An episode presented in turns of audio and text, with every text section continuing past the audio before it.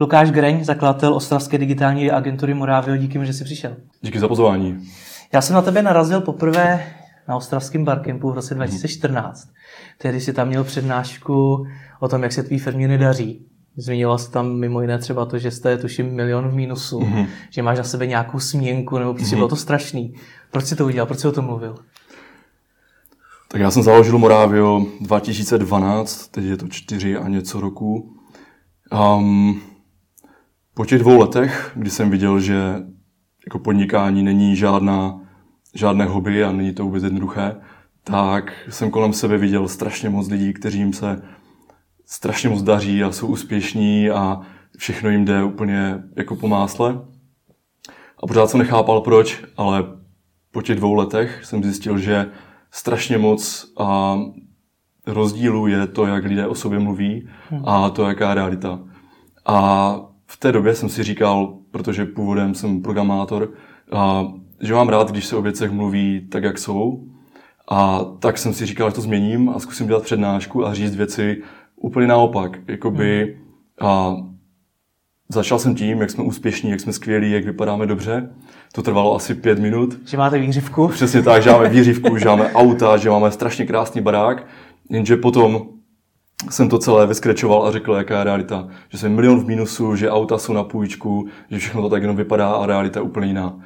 A ta přednáška měla obrovský úspěch, protože naopak a tenhle ten experiment, kdy jsem si myslel, že to, jak si o sobě jakoby firmy mluví a to, jaká je realita, a že to nikdo další nevidí, ale strašně moc lidí to cítí a strašně moc lidí tomu už taky začíná přicházet na kloub. Že vlastně ta, ten marketing, co ty firmy, co ti lidé dělají, a jak se tomu říká správně, bullshit, hmm. tak tohle to už dneska neletí. Takže um, pak jsem poznal, že jsou další nějaké fail campy a lidi se baví o těch failech a to mi přišlo strašně krásné, že lidi dokážou být upřímní. Takže, hmm. takže proto. Na druhou stranu ale neohrozil si tím trochu vlastně tvoji firmu, protože to poslouchali lidé, kteří Aha. by mohli být tvoji klienti Aha. nebo pracovat pro tvoje potenciální klienty. A přiznám se, že já bych si vás na základě toho nepoptal. um, nejsi náš klient. Naši klienti nás právě poptávají proto, protože jsme upřímní. Hmm. Jsme naprosto upřímní a i ten náš obchod vypadá tak, že nemáme obchodníky. Obchod dělám já, nebo obchod dělají moji projektáci. A obchodníky nepotřebujeme a stejně máme tolik zakázek, že nestíháme vyrábět. A to právě z toho důvodu, kdy říkáme klientům například, to poslední, co chcete dělat, je programovat. Šetřete tím programátorským časem. Programátoři jsou drazí. Budete 20 hodin programovat a pak to celé zahodíte do koše, protože zjistíte, že jste nad tím špatně přemýšleli. Tak pojďte první přemýšlet a potom u nás utratit ty peníze za programování, ale snažte se na nás šetřit. A oni najednou vidí, že ten přístup je úplně jiný než ostatních, a, ostatních agentur. Takže a, možná máme štěstí, ale a, ta upřímnost strašně frčí a na tom to celé stavíme. Hmm. Tomu rozumím, jedna věc je upřímnost, na druhou stranu ale já jsem vlastně neviděl, jestli za rok budete existovat. Protože jestli jste po dvou letech byli přes milion mínusu, mm-hmm. tak, tak Bůh ví, co bude. A, jasně. A, ta přednáška byla po dvou letech a už v té době jsme měli větší klienty a strašně krásné bylo, že ti klienti se jakoby smáli, když to viděli a dívali se na to, ale zároveň viděli, že a, když u nás byli, tak ten přístup byl takový, že ať už se děje cokoliv, tak dotáhneme ten projekt. A naopak a je spíše byli zdrženliví oproti jiným agenturám, kde všechno vypadalo strašně jako krásně, hmm. ale neviděli ty reálné stavební kameny toho, že existuje něco, co ten projekt dokončí. A samozřejmě ti naši klienti, já jsem to říkal i vlastně v té přednášce, děláme pro malé a střední klienty, protože na ty velké nemáme. A a že nás nechtějí. A, a v té době to tak bylo a tím střední a malí klienti nemají na to, aby utráceli peníze v pražských agenturách. Takže jim ani moc nezbývá. Oni si musí vybírat z těch levnějších agentur, ale zároveň těch levných agentur, to je jedna obrovská džungle. A v té džungli se vyznat a pak starat za jakoukoliv upřímnost. Hmm. Když vám někdo řekne, ano, jsme malí, ano, jsme v mínusu, tak většinou šáhnete po té, po té agentuře, kde není právě ten bullshit. Hmm. A co se tedy změní potom, když vystoupím na takovýhle velký přednášce a řeknu, jak je vlastně všechno špatný, jak se v mínusu, jak se nedaří? Co se potom změní? Uh, My jsme agentura, my stavíme náš biznis na lidech, to znamená, musíme zaměstnávat lidi a celé je to o HR, o tom, jaké profíky máte. A pff, každý mě chtěl pracovat v té době. Najednou prostě lidi přicházeli jako, hej Lukáši, já chci u tebe pracovat, já chci pracovat ve firmě, která je upřímná. A takže v tomhle tom jsme si strašně pomohli a z toho ekonomického pohledu platím lidem méně za to, že mi dávají více práce, takže i matematicky to vychází. Takže si díky té přednášce získal nový, nový zaměstnance, Přesně tak. který platíš méně, než by je platili jinde. Přesně tak, protože oni ví, jako na čem jsou. A možná věc, co bych chtěl říct, a jsme naprosto otevřená firma. Existuje strašně moc firm, které říkají, že jsou svobodné, otevřené a tak dále, ale ve skrze jsem neviděl nikde příklad, kde by to byla opravdu pravda. Takže my jsme takový, že vidíme platy navzájem mezi sebou. Když pracujete na klientovi, tak řešíte jeho peníze. Dokonce vy víte, kolik já beru, kolik si odvádím z firmy. A když si chci teďka koupit nové auto, tak to konzultuju s lidma a ptám se jich, hej, myslíš, že si to zasloužím? A možná jsem příliš měkký, nebo možná je to úplně a mimo nějaké příručky, které se učí na vysokých školách, ale já začínám podnikat na Zelené louce a Morávio je pro mě a, obrovská škola, takže za ty čtyři roky to dělám úplně jinak, než jsem slyšel, že by lidi podnikali, dostávám se k těm věcem, které fungují a, úplně z jiné strany. A, a začínám z té strany jakoby naivity, takže jsem byl hodně naivní, že ale v tom dobrém slova smyslu, že můžu ukázat lidem peníze, že můžu říct, že na tom nejsem úplně dobře i svým klientům. A ono to vychází. Tím, že nemám strach a ta naivita, až možná taková dětská naivita, a teďka funguje, funguje to. Dneska už naivní nejsi? A jsem, jsem ne naivní, a jo, jsem naivní. Jsem, jsem pořád naivní, ale a jsem tvrdší. Jsem tvrdší ve věcech, kdy už vím, že něco není tak, jak bych si představoval. To znamená, a, a je těžké nezahořknout, jakoby, a je těžké po mnoha příhodách a mnoha lekcích, které jsem dostal, a neodsoudit lidstvo jako takové. Hmm. Takže dívat se vždycky na jakékoliv člověka po každé znova a s otevřenou náručí a, a říct mu, hej, vůbec se neznáme, kolegové říkají, že ti chtějí věřit, já ti budu věřit taky. Tady máš přístupy do všech informací, které máme. Tady se podívej, kolik já beru, kolik fakturujeme klientům, a podívej se, jaké máme klienty, máš totálně veškerý přístup. A začít s každým člověkem znova a znova a trvá to čtyři roky, teďka už kdy opravdu neexistuje jakoby více rolí ve firmě, že někdo má přístup víc a někdo má méně. Samozřejmě jenom já mám přístup třeba na doménu. Hmm. To znamená, to je jakoby, že já vlastním doménu a tím se jakoby, a jsem zapsaný v justici jako majitel. A tím se liším jako do ostatních, ale jinak. A, a jsem a, takový diktátor ve firmě, spíše jako, že moje slovo vždycky platí. Takže to je jakoby jediný rozdíl mezi ostatními. Mm, takže asi tak, no. Hmm. Já vždycky, když slyším někoho právě mluvit o svobodné firmě, o tom, jak Aha. jsou všichni upřímní a sdílejí, sdílejí spolu všechny informace, tak tam slyším strašně, jak jsou vlastně nadšený, jak je to všechno Aha. super. Aha. Je na tom něco negativního? Přináší to nějaká negativa? Musíte na to mít, uh, chci to říct nějak pěkně, musíte být dost tvrdý. Hmm. Uh, protože uh, svobodné firmy nefungují. Svobodná firma není demokratická firma. My hmm. jsme osvícený absolutismus. To znamená, že a, jakoby tam není, není to o tom, že lidi si něco odhlasují. A je to stádo vlků, to znamená, jako já jsem nějaký největší vlk a jsou ostatní vlci a dohromady a, lovíme prostě v té džungli a snažíme se jakoby a, přežít, jo? ale a neznamená to, že jsme jakoby demokratičtí. A my se často pohádáme, my se často a, pošleme někam, jo? ale a je to celé o tom, že ti lidé ví a vidí, proč to dělají. Jo, a to je ta otevřenost, že a vy můžete dát lidem zodpovědnost, a nebo, nebo spíš fungujeme zodpovědnostně. To znamená, ti lidé znají své zodpovědnosti, ale zároveň nemůžete dát někomu zodpovědnost, když mu nedáte ten power, tu sílu nebo cokoliv změnit. Hmm. To znamená, já jim dávám velkou zodpovědnost a každý z má obrovskou zodpovědnost a proto ti lidé chtějí umět pracovat, ale zároveň jim dávám veškeré prostředky pro to, aby mohli tu zodpovědnost dosáhnout. A jako to jde ruku v ruce. To znamená, ti kolegové, kteří se nově hlásí k nám do Morávia, a jsou lákání tou zodpovědností a zároveň tou silou, kterou můžou mít v ruce.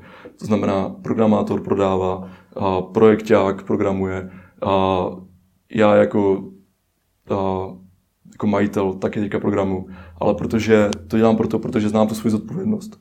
A, a je to obrovský stres, je to stres, který je přenášený na ty lidi, protože to, to, to co vám dá korporace, je ta sladká nevědomost. Jo, že vůbec netušíte, jakoby, kde je na to, jak je na tom firma, jestli má na výplaty za další dva měsíce.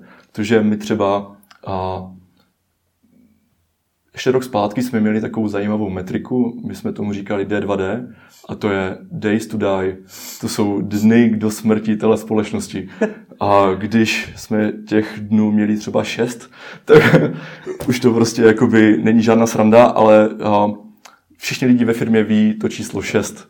A pak přijde nová faktura, klient zaplatí a tak dále a dostane se to na 14, 15 a všichni slaví. A kdybyste v korporaci řekli, že je to 14, že za 14 dní tady nemusíme být, mm. tak ti lidé najednou jsou úplně jakoby ve stresu. Když to moji lidi, když se změní z 6 na 14, tak úplně oslavují, že vlastně mají 14 dní teďka na to, aby udělali jakoukoliv změnu. A každý z nás teďka na, na jednu tu zodpovědnost, každý má veškeré prostředky pro to, aby to změnil a má konkrétní metriku a to je dny do smrti, s kterými může hnout. A každá faktora, která to změní třeba o dva dny, tak ten člověk si cítí najednou, že pomohl celou firmu posunout někam dál. Já tomu rozumím. To, ono to zní strašně krásně na druhou stranu i ti lidé potřebují nějaké jistoty, musí živit svou mm-hmm. rodinu, platit nájem, mm-hmm. hypotéku a podobně. Mm-hmm. A když víš, že za 6 dní tady ta firma vůbec nemusí být, jak to, že už nepracují jinde? a je to jednoduché, jako dneska je takový trh práce, že si můžeme dovolit dělat hokus pokusy. A zaměstnávám lidi, kteří si můžou najít práci do dvou hodin, do hodiny, do 30 minut. Stačí jenom otevřít LinkedIn a v těch záplavách zpráv, které jim píšou headhuntři, tak jenom odpovědět na první čtyři z nich. Jo, to je jako by dneska je situace taková, že nemůžete být nezaměstnaný. To se nechápu třeba programátora, který je nezaměstnaný, tak na takovou nenarazíte. Jo, i lidé, programátoři, kteří a, nemají žádné soft skills, jsou nezodpovědní, jsou úplně špatní a tak stejně najdu práci. Dneska vám zbývá kolik dní do smrti? Uf, a, hodně, protože tu metriku jsme přestali používat, takže asi už to není aktuální. Nicméně, co vás tehdy přivedlo do těch problémů? Čím to bylo způsobeno? Hmm.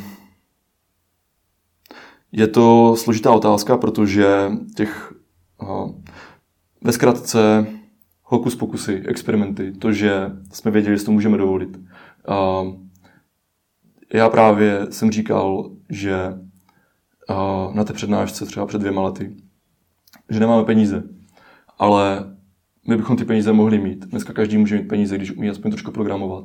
A je to celé o tom, že jsme strašně moc investovali, že jsme zkoušeli nabírat lidi, že jsme rostli, protože uh, dělat firmu to je jako řídit auto uh, s manuální převodovkou. Vždycky uděláte, jakoby, jedete na první stupeň, na druhý stupeň, na třetí stupeň a to řazení, to, je, to stojí strašně moc energie. Vy musíte uh, vždycky, když zařadíte, tak se vám změní celá firma. A my jsme se snažili, když jste jeden člověk jako freelancer, tak a, není problém si najít práci, být efektivní, vydělat peníze. A, když jste dva nebo tři, tak už je to jenom celé se o tom jako do, domluvit se mezi sebou. A ve čtyřech, pěti, šesti lidech už začínají být ty první role. Jakoby ty to budeš řídit, my budeme programovat. Když těch lidí 10, je to úplně jiná firma. A když jsem ten programátor, tak prostě znám pořád ten vzoreček n krát n minus 1 lomeno dvěma vazeb. To je jakoby, to je jedno, ale počet vazeb mezi lidma, kteří jsou ve firmě, roste exponenciálně. Proto korporace mají stromovou strukturu. A, protože už to nejde jinak. Lidi se nedomluví mezi sebou. A tohle to naučit se stojí strašně moc energie, experimentů, zkoušení. A, takže my jsme rostli tolik, kolik to šlo. A jakoby... Moc jste nerostli, promiň, že ti do toho skáču, hmm. ale finančně jste moc nerostli. Ne, finančně uh, jsme rostli, protože to, co je zajímavé, jsou obraty. Hmm. My rosteme třeba o 20-30% ročně, ale strašně moc lidí jakoby na první pohled se dívá, kolik máte na účtě. A každý trošku zkušenější, teď jsem se bavil s ředitelkou uh, jedné firmy, obrovské české, a ta říkala, dobře jste to udělal, přece každý ví, že cizí kapitál je nejlevnější kapitál. Takže to, že já jsem využíval kapitál banky, mimochodem pro každého na té přednášce vypadá milion strašně moc peněz, ale jakoby milion vlastně není tolik, aby to bylo likvidační. Takže využili jsme milion cizích peněz, zainvestovali jsme to do všeho, co se dalo. Všechno, co mělo trošku smysl. Nabrali jsme nové lidi, vyzkoušeli jsme to a vyhodili jsme ty lidi. Jo, to je jakoby nekonečný kolotoč, kde jediný výstup tady z tohoto je vaše zkušenost. Takže kdybych začínal třeba znova, tak přeskočím ty čtyři roky a to, co jsem udělal za ty čtyři roky, udělám za půl roku. Protože to, co je nejtěžší, je vlastně vědět, co máš dělat. Jo, to je... Hledal jsem nového ředitele, nakonec ředitele mi dělá programátor bývalý, jakoby náš zaměstnanec a z programátora vlastně se stal ředitelem před, teď je to asi 10 měsíců.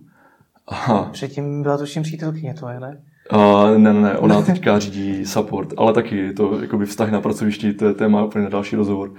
A, ale já určitě, a teďka mě zabije za ten rozhovor, ale ten um, ředitel vlastně uh, měl ambice, chtěl by být, chtěl dělat něco dalšího. Šel za mnou a říká, Lukáš, já ti pomůžu s tou situací, tady řešíš, jak řídit projektáky, jak nastavit projektáky versus programátory. Můžu ti v tom nějak pomoct? A já mu říkám, já už dlouho sleduju, že máš vyšší ambice a pojď být ředitelem. A on říkal, jako, jak ředitelem? Já nevím, co to je. A říkám, já jsem to taky nevěděl. A říkám, a zítra si vem sako a zajdeme na dobrý oběd a uděláme z toho takový pamětihodný okamžik. A, a zašli jsme na oběd a říkám mu, hej, tak chceš být ředitel? A on říká, chci to zkusit. A zkusil to a funguje to dobře. A teďka nevím, kam jsem s tím směřoval. to, to upřímně taky nevím, kam se s tím směřoval, nicméně já jsem se ptal na to, co to vlastně zapříčinilo, to, že jste byli tak, tak jste v tak velké ztrátě. Aha. Jestli jsem to teda dobře pochopil, tak to, že jste investovali do špatných věcí a neuměli řídit svoje lidi, nebo to bylo něco jiného teda? Uh, je to jakoby součástí tady tohoto, vlastně to jsem říkal před chvilkou, mm. už říkám, jsem s tím směřoval. Uh, já dělám takové experimenty, to znamená, vezmu toho programátora, dám ho jako ředitele a zkoušíme právě růst a jak jsem vlastně říkal, to s tím autem, že vlastně jedeme dál a dál a rosteme obratově. A měli jsme třeba v té době 3 miliony obrat a milion dluh a teďka máme 6 milionů obrat a stále milion dluh. Hmm. Jo, takže ten obrat je dvojnásobný a ten dluh už potom bychom mohli dávno splatit. A, ale my stále jakoby investujeme, protože co je důležité, ta firma vevnitř funguje teďka úplně jinak, hmm. mnohem lépe a v absolutních číslech a každý měsíc bychom mohli třeba umořit dluh o 100 tisíc. Ale nechceme, protože radši těch 100 tisíc vezmeme a zaměstnáme dalšího programátora nebo dalšího programátora a půl. A nebo natočíme HR video, anebo vyzkoušíme nějaký další projekt. Protože kdybychom se zbavili těch peněz tak, a, a umořili, umořili to, tak a, jsme jakoby nevyužili možnosti zainvestovat. Hmm. Jo, to znamená, využíváme stále ten cizí kapitál, ale obratově rosteme a myslím, že teďka se nám hodně daří. Jo, a zpětně um, řekl bych, že v mínusu jsme byli proto, protože jsme udělali strašně moc špatných rozhodnutí, ale nelituju toho, protože jedině tak dokážete získat ty zkušenosti, jak zařadit třeba na tu trojku, na tu čtyřku v té firmě. Mm-hmm. Dokážeš říct, co třeba bylo nějaký nejhorší rozhodnutí, nebo co, co už bys opravdu znova neudělal? No, jakoby nejtěžší rozhodnutí, co jsem dělal, je, že jsem programoval. Protože uh, jako předtím jsem pra- pracoval v korporaci, kde jsem programoval a vždycky uh, případě třeba, že nemáte člověka, nemáte programátora, tak já přijdu, vyhnu si rukávy a řeknu, hej, budu programovat. Jen, jenomže v době, kdy programujete, tak nikdo neřídí firmu. Hmm. Jo, a to se mi stalo měsíce v kuse, prostě nebyla firma řízená, protože jsem se jakoby zahrabal do nějakého projektu a tam jsem prostě programoval. Ale pokud jste ředitel, tak musíte řídit firmu, nesmíte programovat. Jo, a tohle to je moje špatná vlastnost, kterou opakuju každý rok a teďka programu další projekt. Jo, takže to je jakoby moje nejhorší vlastnost. a nenajdu si nikdy nějakou další možnost, vždycky udělám, to je moje komfortní zóna, že otevřu notebook a nějak začnu prostě programovat a pak zjistím, že z měsíce jsou tři měsíce. A proto vlastně jsem potřeboval třeba ředitele a najít ho co nejdříve, protože a vím, že jsem udělal hodně dobrých rozhodnutí, ale zároveň prostě padám do toho, že třeba se vrátím do těch komfortních zón, kdy začnu programovat a pak slíbím něco, co už nedokážu třeba dát někomu dalšímu. Jo, a jsou z toho dva, tři měsíce, prostě, kdy firma by nebyla řízena. Kdybych neměl právě už nějaký management nebo a nějaké jiné možnosti, že by se ta firma řídila sama. Takže jak si musel změnit svůj přístup? Znamená to teda, že dneska tu firmu vede někdo jiný? Uh, přesně tak. Já teďka řídím firmu, co se týče nějakých KPIček a, a snažím se právě rozjet druhou firmu ještě, která, protože Moravio jako takové dlouho dělalo a, jak development, tak třeba návrh webu a mělo blízko k marketingu. A, to jsme trošku přehodnotili před rokem a dvěma, protože jsme seděli na hodně židlích. Takže jsem smrsknul vlastně Moravio na čistě development. A řekl jsem si, že by byla ale škoda jakoby tu zkušenost z toho marketingu nevyužít. A zároveň a to nemůžu dělat sám. Takže tím, že jsem našel z toho programátora ředitele, tak asi měsíc zpátky jsem mu dal 10% ve firmě a říkám, teďka si ředitel a řídíš tady Moravio Development. A do Moravio marketingu jsem našel Honzu Korpase, a vlastně dlouho známého kolegu, a který vlastně, kterému jsem dal 49% ve firmě, a Moravio má 51%, nebo jakoby já mám 51% a bude to vlastně Moravio marketing. A já jsem se posunul zase jakoby dál a, a snažím se řídit ty firmy tak, abych neprogramoval, abych byl úplně co nejdál toho mikromanagementu. Protože programování vlastně mikromanagement hmm. a hodně lidí vám řekne, že do toho často upadává a to je asi ta nejhorší věc, kterou můžete udělat jako ředitel. Pojďme to trošičku rozebrat, protože přiznám Pojď. se, že zní mi to tak, nebo ten můj hmm. pocit z toho je takový, že si vedl svoji firmu, zjistil hmm. si, že ji neumíš vést, hmm. tak si to vedení dal někomu jinému hmm. a teď vedeš místo jedné firmy dvě. uh, přesně tak to je, uh, protože ta firma byla příliš velká na to, abych dokázal vést. Uh, ono to zní hloupě, ale ta firma už měla třeba 15 lidí a nemůžete vést firmu o 15 lidech mikromanagementem. Potřebujete začít dělat nějaký management. A nemáme management jako nějaký, máme flat strukturu, dá se říct, ale hmm. už to je vlastně taky management. A je to zodpovědnostně řízený model, kdy máme třeba projektové týmy, jeden projekták vlastně má na starosti celý projekt, a k tomu dostane programátory a řídí jakoby a ten celý projekt. A jenom u té firmy je tam hodně další věcí, které musíte řídit. Jsou to finance, je to nábor lidí, a je to nějaký forecasting finanční, a project management jako z toho vrchu a musíte dělat zástupnost. Nemůžeš dělat firmu a být jediný v té firmě, na které všechno záleží. To znamená, i já musí být nahraditelný. A já jsem věděl, že pokud se někdy chci dovolenou, tak přece nemůže být všechno na mě. Jo, to znamená, že a pokud bych si zlomil nohu nebo něco a byl bych třeba měsíc vyřazený, ta firma není zdravá v ten moment. To je, to je v celku logický, hmm. ale mě z toho vlastně vyplývalo to, že ty si to vedení předal, protože si to ty neuměl. Jedna věc je předat vedení, protože už je vás hodně a že mhm. potřebuješ hmm. nějakou zastupitelnost, a druhá, protože ty, ty tu firmu vést neumíš. Uh, jo. Uh, já bych řekl, že jasně, ale nikdo neumí řídit firmu uh, tak, abych se řekl, jakoby já umím řídit firmu. A každý musí o sobě aspoň trošku pochybovat. Takže a, ani si myslím, že ten můj kolega, programátor Dan, a, neumí řídit firmu jakoby tak jak, tak, jak bychom si představovali oba z nás. A že to, co je krásné, že my navzájem umíme řídit tu firmu mnohem lépe, než jakoby součet nás dvou. A to kvůli tomu, že já jsem jeho generál teďka a on je voják, který musí plnit moje rozkazy.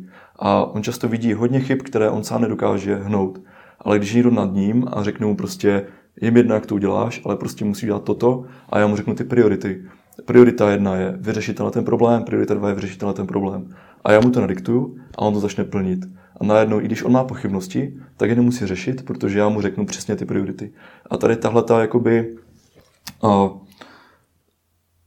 jakoby to, toto souznění dvou lidí je strašně důležité a my ve, dvoj, ve dvojici dokážeme řídit a firmu mnohem lépe, než kdokoliv z nás jako jedinec. Mm. Jo, takže tím, že jsme dokázali tady tohle to udělat, tím si dok- myslím, že jsme lepší než já nebo on, kdybychom řídili tu firmu. Mm. A jak se tedy změnila ta situace vaší firmy od té doby, co jsi měl tu přednášku v roce 2014 hmm. na tom barkempu, kde jste teda přibližně ten milion mínusu, hmm. a od teďka roku 2016, kdy jste stejně milion mínusu? Naprosto razantně. Máme dvojnásobný obrat, dvojnásobek zkušeností, všechno jinak. Jo? Ono, firmu nemůžete jakoby soudit podle toho, kolik má na účtě. Jo? Ale ani ne podle obratu. A to ne, jakoby hodnota je spekulativní, nedokážu říct třeba, jakou hodnotu má moje firma. Jako nabídky na prodej už přišly od velkých společností, protože když jste velká společnost, tak většinou vás brzdí třeba ten development v tom, jak se můžete rozvíjet dále. To znamená, vy máte cash, vy máte nápady, ale nemáte ty realizátory. Proto jakoby hodnota programátorů jde nahoru. Proto ten trh je teďka takový, že musíte zaplatit obrovské peníze za development. A proto ty velké společnosti klidně koupí i menší společnosti, které mají ty kapacity.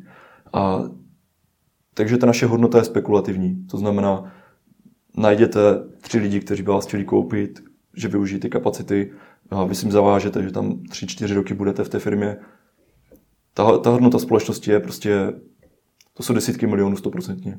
Ale Chápu, ale hmm. teda když eh, pomineme teda úplně to, že i nadále máte ten dluh, tak Aha. už máte teda nějaký zisk? Jste v uh, zisku? Ne, jakoby v finančním zisku nejsme zisku, protože uh, kdybychom byli v zisku, tak bychom umořovali ten dluh. No ale předtím si říkal, že byste mohli. Přesně tak. Hmm. To je ten potenciální zisk. Hmm. To znamená, jestli máme třeba minulý, minulý měsíc jsme měli obrat 950 tisíc. Jo, to znamená, že jsme měli i náklad 950 tisíc.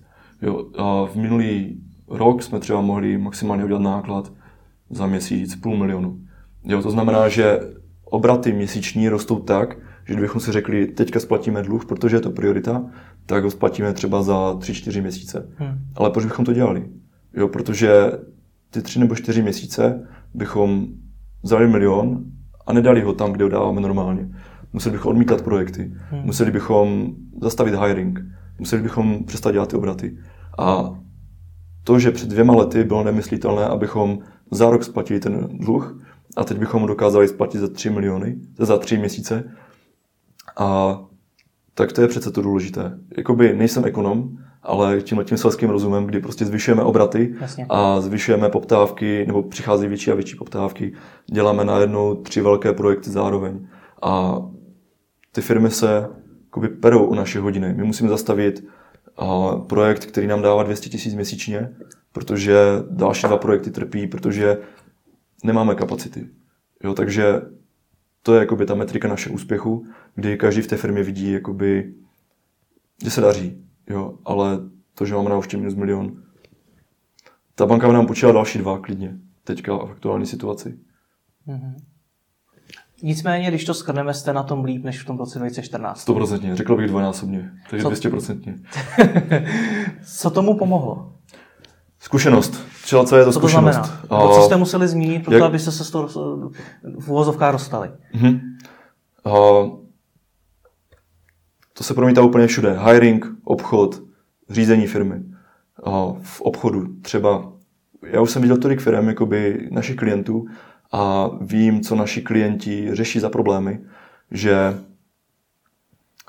když přijete na to jednání, tak ten klient cítí tu empatii, protože vy se ptáte na úplně konkrétní, detailní věci.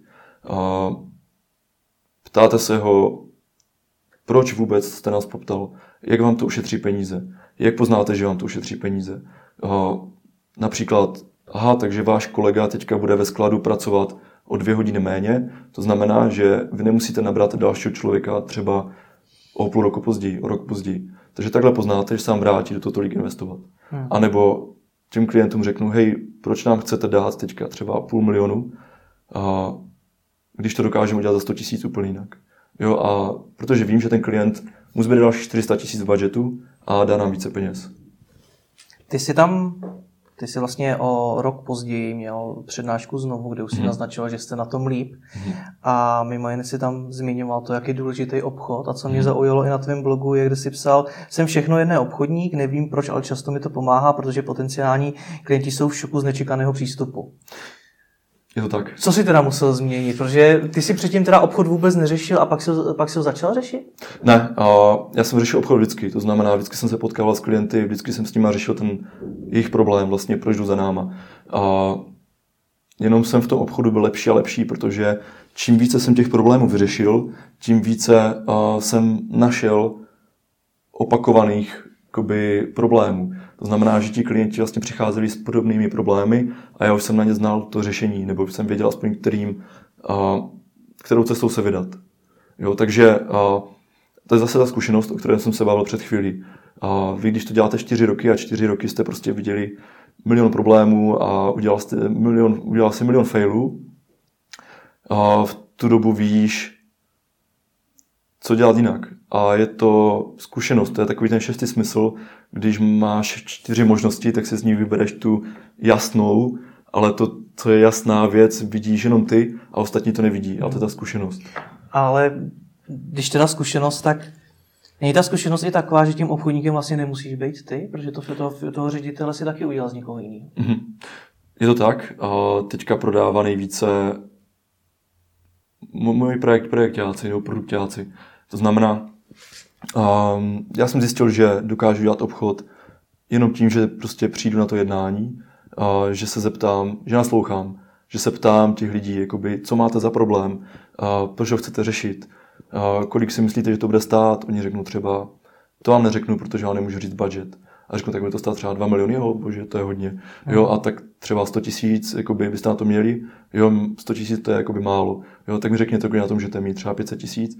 Jo, a už jenom tak prostě vám jakoby řeknou budget, protože už víte, jak se vůbec ptát. A tuhle tu zkušenost se snažím jakoby předávat těm projektákům, ale zároveň oni doteďka řešili problémy těch klientů. Takže když se snoubí jakoby a ta znalost, jak se doptávat na nějaké věci, které stejně potřebují vědět, a s tím, že dělají denodenní práci, ale komunikují to vlastně s klienty, tak mu prostě nahodí, tak tohle to vyřešíme, prostě máte na to třeba 300 tisíc, hmm. řeknou ano, měli bychom na to 300 tisíc, tak pojďme vymyslet nějaké řešení, my vám něco navrhneme. Jo, takže ten projekták nakonec prodává teďka asi 70-80% obratu. Hmm. Takže co z toho vlastně za ponaučení, že ten majitel, ten zakladatel té firmy vlastně nemusí ani vést ty lidi, vést tu firmu, Mhm. nemusí ani řešit ten obchod, Mhm. ale když to hodně zjednodušíme, tak může prostě třeba jenom programovat. Neměl bych programovat a takhle. Jednou mi říkal, a teď už si nespomenu, kdo to byl, a, ale říkal mi někdo, to, co by měl dělat zakladatel nebo majitel, je, že by měl ležet v takové té síti a, a nedělat nic, prostě by být na dovolené. Protože vždycky si najde něco, co bude dělat. Jo, ale pokud máte něco, co musíte dělat každý den, tak to není dobře. To znamená, já se to držím a snažím se nedělat vůbec nic a je to práce na 10 hodin denně. Jo, takže jakoby najděte si vždycky někoho, kdo to umí lépe. Jo, nemáte být, pokud jste v místnosti, kde jste nejchytřejší, tak jste ve špatné místnosti. Tohle to si zapamatujte a nedělejte nikdy a, to, že přijdete někam a řeknete si, já to umím lépe. Jo, pokud to umíte lépe a máte ten pocit, najděte si někoho, kdo je lepší než vy. Jak to nic nedělání funguje té svobodné otevřené firmě, mm-hmm. kde každý ví, kolik kdo bere, co kdo dělá a ty tam přijdeš a řekneš, já nedělám nic. uh, je to... Já nevím, jak to popsat. To je, jakoby my vidíme strašně... Tam je strašně velký prostor pro empatii a v takové firmě, protože ti moji lidi vidí, v jakém jsem stresu třeba a protože zažívají ten stejný stres. Jednou jsem byl vlastně a týden zpátky jsem se byl s kolegou, on za mnou přišel a říká a potřeboval bych více peněz, chtěl bych být více totiž a, se svou dcerou a teďka dělám něco po večerech, ještě abych jako ty peníze měl, ale já si nechci říct o peníze. A já mu říkám, tak to je krávina, že si neřekneš o více peněz, protože teďka okrádáš i vlastní rodinu. Jo, ty vždycky musíš přijít a otevřeně si říct o více peněz. A on mi říká, to jo, ale jakoby ta firma někdy prostě nemá ty peníze a odkud si mám vzít. Jo, vždyť ty sám bys mohl brát třeba 200 tisíc, jo, a taky si nebereš tolik. Jo, a najednou, jakoby, když tohle posloucháte, tak to je krásné, jakoby to je úplně jiné než prostě v jiných firmách. Když jsem pracoval v korporaci, tak jste byli součástí tabulky. Jo, to je jakoby něco úplně jiného než tady. A naopak, já, se já, se, já, já učím své lidi vyjednávat, protože to je základ i obchodu, vyjednávání, protože bez vyjednávání se nedostanete vůbec nikam. A to vyjednávání ti lidé používají potom proti mně, ale v dobrém. To znamená, já jim říkám, chcete více peněz, pojďte vyjednávat a pojďte vyjednávat třeba každý měsíc. A každý měsíc za mnou přichází, nebo nepřichází, ale mohli by přijít programátoři, a, anebo projektáci, nebo kdokoliv, kdo mě pracuje a ptají se na to, co mám udělat pro to, aby bral o 5000 více. A pokud já takovému člověku nedokážu zodpovědět, tak ten člověk je ve firmě, která nemá budoucnost. Já mám mít pro každého nalajnovanou nějakou budoucnost a, nebo možnost, jak může umět růst. Když vám nedokáže nadřízený říct, co máte udělat pro to, abyste brali více peněz, tak v té firmě nedokážete růst přece. To korporaci myslíš seznam, ve kterém jsi předtím pracoval? A nemám zkušenost s jinou korporací. Mm-hmm. Jak se ti, nebo co ti pomohlo zvládnout ten přechod z toho zaměstnaneckého poměru do vlastního biznesu? Uh, já jsem to udělal tak hloupě trochu, že já jsem vlastně žil v Brně, pracoval jsem v Brně, byl jsem v té korporaci a pak jsem přetrhl veškeré vazby s Brnem. Já jsem se ostěhoval zpátky do Ostravy, v Ostravě jsem vyrůstal, tady jsem byl do 18 let. A měl jsem tady hodně kamarádů Alenů z dětství a začal jsem from scratch, úplně od nuly. Jsem všechno jakoby až hloupě přetrhal. A najednou měl jsem své peníze, jakoby v seznamu jsem bral hodně dobré peníze, takže měl jsem třeba půl milionu na účtě. A to znamená, že to nebylo žádné hrdinství. To je jenom to, že jsem to prostě jakoby všechno přetrhal, měl jsem půl milionu, těch půl milionu jsem utratil asi za čtyři měsíce, jo, ale tou vlastní hloupostí nebo možná naivní drzostí jsem se dostal do situace, kdy jsem neměl žádné peníze a zpřetrval jsem všechny vazby, už jsem byl v Ostravě a musel jsem se začít snažit. Nebyla jiná možnost než cesta dopředu. Jediná cesta byla cesta dopředu. Hmm. Jak se vám dělají weby? Já s tím sám mám zkušenosti, vím, je to těžký biznis. Weby, weby, to je nejhorší biznis, který asi existuje ve vesmíru. A dělat weby, to je to je jak vlastně dělat restauraci, že každý Čech je kuchař, každý, takže každý Čech je i webmaster, každý Čech je grafik, každý klient prostě ví, jak ten web má vypadat, že má být růžovější, logo má být větší, takže to je biznis, ze kterého se snažíme dostat. Začínali jsme právě pro ty menší a střední klientely. A tam je to to nejhorší, co prostě můžete mít. Konkurujete studentům a nedá se nikdy říct, že ten web je lepší nebo horší, protože není stejně čas ani prostředky to nějak měřit. A, takže jsme rádi, že teďka ty weby pro menší a střední firmy a, nemusíme dělat. My rádi děláme malé weby, děláme prostě věci, landing page a tak dále, ale většinou je to pro stávající klientelu a je to součástí něčeho většího, nějakého obecně jejich biznesu. Hmm. A proto vlastně i jsem založil teďka Moravio Marketing, kde to třeba tři měsíce stará záležitost, kdy se snažíme dělat ty weby tak, aby měly smysl a ten smysl už si řídíme sami s tím klientem a tím, že s tím klientem řešíme jak marketing, tak ten web development, tak jsme blíže tomu biznesu jako takovému. A nechodí za náma klient a říká, že to má být vlevo nebo vpravo, hmm. ale říká nám, potřebuju landing page, protože teďka prodávám nové gumáky třeba. Jo, a prodejte mi ty gumáky. A třeba já vám dám 10% z každého gumáku třeba. A my řekneme, OK, tak tím, že to máme v rukou, tak jdeme do toho a pojedeme i provizně. Jo, to je úplně jiná práce, než předtím, když jsme dělali právě ty malé webíky. A marketingu nerozumí každý? Uh, rozumí, ale povedlo se mi, doufám, přeskočit takovou tu první fázi těch malých klientů, protože jsem se vlastně spojil s Honzou Korpasem, který udělal marketing delší dobu a jedeme prostě téměř 50-50 společnost A teďka děláme například pro klienta Bushman. Oni mají 25 prodejen vlastně v republice a tam jedeme prostě provizně a jim je vlastně jedno, jakoby, jak to děláme, protože si sami můžeme vás za vlastní úspěch a za vlastní provizi.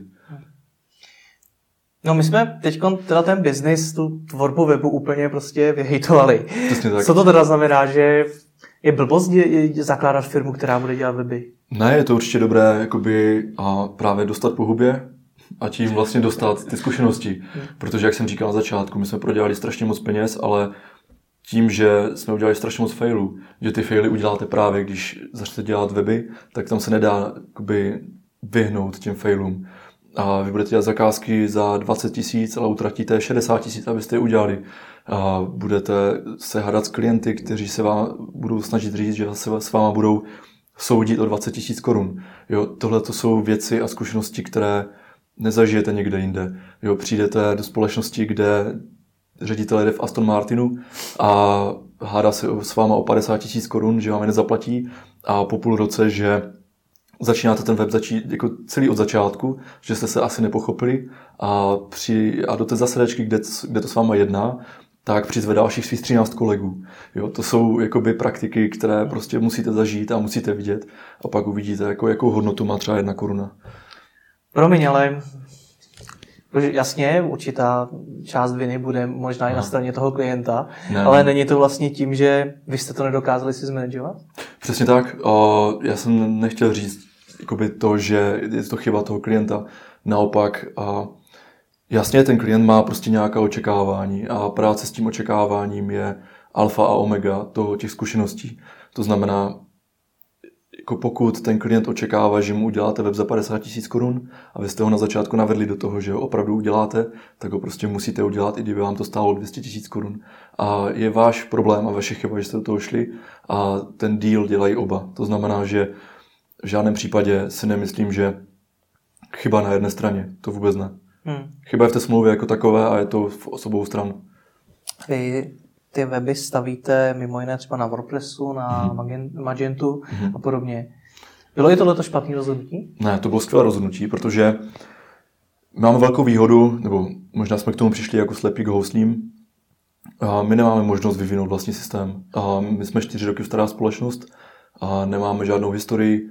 Pokud chcete dělat něco pro toho klienta na úrovni biznesu, nemůžete mu říct, že dva roky budete vyvíjet CMS a pak mu možná uděláte landing page. A, takže my stejně nemáme na vybranou a musíme dělat na WordPressu nebo na Magentu třeba. Ale situace se prostě mění na tom, že a, ty open sourceové systémy jsou lepší a lepší každým měsícem, každým rokem a situace dneska je úplně jiná než třeba před pěti, deseti lety. A to, co dělá naše konkurence, naše konkurence dělá jednu velkou chybu a to, že jede pořád na mrtvém koni. Jo, se slez z mrtvého koně je strašně důležité i v tom podnikání, kdy a vy jste zainvestovali prostě stovky tisíc, miliony korun do něčeho a ta investice jako taková je jako jediná obhajoba pro to, že to pořád děláte. Ale ve skutečnosti trh se vás neptá, kolik jste zainvestovali a trh se vás ptá na to, jakoby, co navízíte. A například třeba, když to vezmu to Magento, v lednu vyšla verze 2.0, Magento 2.0 po pětiletém vývoji té komunity a začínají, začali úplně na zelené louce a kvalita toho softwaru je tak vysoká, že nedokážu prostě najít jiný software od jiné společnosti, která by tomu dokázala konkurovat. To znamená, my teďka stavíme na špičkové technologii a to je jenom díky tomu, že jsme dokázali sestoupit z mrtvého koně. Možná teda jsme na něj ani nemohli nasednout. To je naše výhoda. Takže to Magento Magento 2 si nedokážeme vynachválit. Je to strašně složitý systém, je těžké jakoby, do toho proniknout, ale když se do toho dostanete, máte obrovskou konkurenční výhodu. Hmm. Na druhou stranu, ale když budete mít vlastní systém, třeba ho můžete tomu klientovi nějakým způsobem pronajímat, to je na českém trhu hmm. hodně časté je. Přesně tak. O to jste nepřišli? Uh, ne a jsem rád, jako, že jsme o to ani nepřišli, protože na našich mm, obchodních výhod je to, že jdeme za klientem a říkáme, zdrojáky jsou vaše.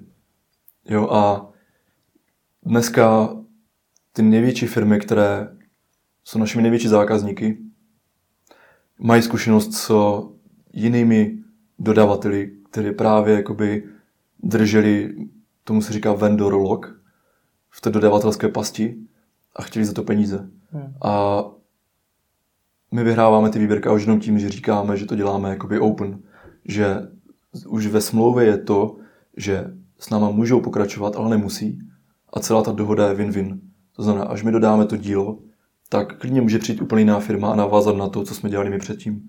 Jo, to znamená žádné závazky, žádné pasti a na tohle klienti strašně moc slyší. Neřadí vás to ale automaticky mezi takový ty levní dodavatele, protože přece jenom je to WordPress, je to Magento, hmm. je to zadarmo a podobně. Ne, neřadí vás někam, kde nechcete být? Uh, ne, protože asi nevím proč. Zkušenost je taková, že ne. Jo, že ti klienti na to nereagují jako reagují dobře, nereagují na to negativně. A co se týče naší konkurence, myslím, že jenom ta konkurence z toho má strach. Jo, že ta konkurence má strach přejít na open source řešení, protože vidí pořád jakoby to stigma toho open sourceu. Ale v dnešní době je to těm klientům asi úplně jedno. Dobře, řekni mi na závěr, kdyby jsi dneska měl ohlednout zpátky a změnit alespoň jednu věc, co by to bylo? Hmm. V momentě, kdybych založil tu firmu, tak bych přestal okamžitě programovat. To je, to základ, žádný mikromanagement. A asi kdybych mohl poradit, tak nedělat mikromanagement. Jít vždycky dál, dál, dál a pokud jste na začátku programovali a udělali jste firmu na základě toho, že umíte programovat, super, ale jak jsem říkal s tím autem, jako přeřadíte na druhý stupeň, vaše úloha je po každé úplně jiná. To znamená, v momentě, když jsem předtím programoval, teď je moje práce nastavovat nějakou vizi, sledovat KPIčka a programování škodí, mikromanagement škodí. Jaký máš tady plány do budoucna? Slova ty KPIčka a dělat, jakoby, mám plán založit ještě třetí firmu. Ta firma, hmm, vzhledem k tomu, že teďka máme vývojáře a máme marketing, tak to třetí, co bych chtěl do, té, do toho trojuhelníku, je mít firmu, která dokáže dělat business poradenství. To znamená biznesové procesy, zanalizovat, optimalizovat a navrhnout právě a jak ten marketing směrem k těm customerům, tak ten development dokáže udělat jak automatizaci interních procesů, tak udělat dobrý frontend pro ty customery. Takže uh, udělat takovou, takový trouhelník, říká to Moravio, bude to skupina Moravio, bude to development, business a marketing a každý z těch pilířů a bude mít nějakého člověka, který v tom má jako zásadní podíl.